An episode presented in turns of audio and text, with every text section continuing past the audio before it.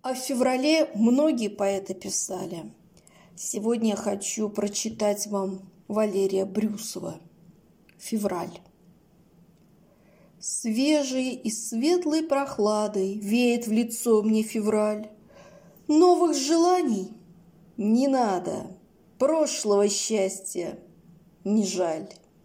Нежно-жемчужные дали чуть орумянил закат, Как в саркофаге печали в сладком бесстрастии спят. Нет, ни укор, ни предвестие. Эти святые часы Тихо пришли в равновесие зыбкого сердца весы. Миг между светом и тенью, День меж зимой и весной.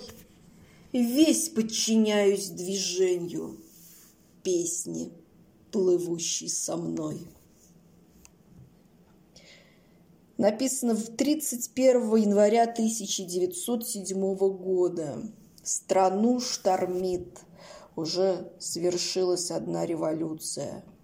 Что-то страшное время.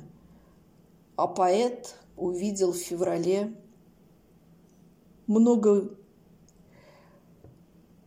вневременного, много настоящего. То, что является основой бытия, то, что выше и больше стачек, стычек, революции, войны.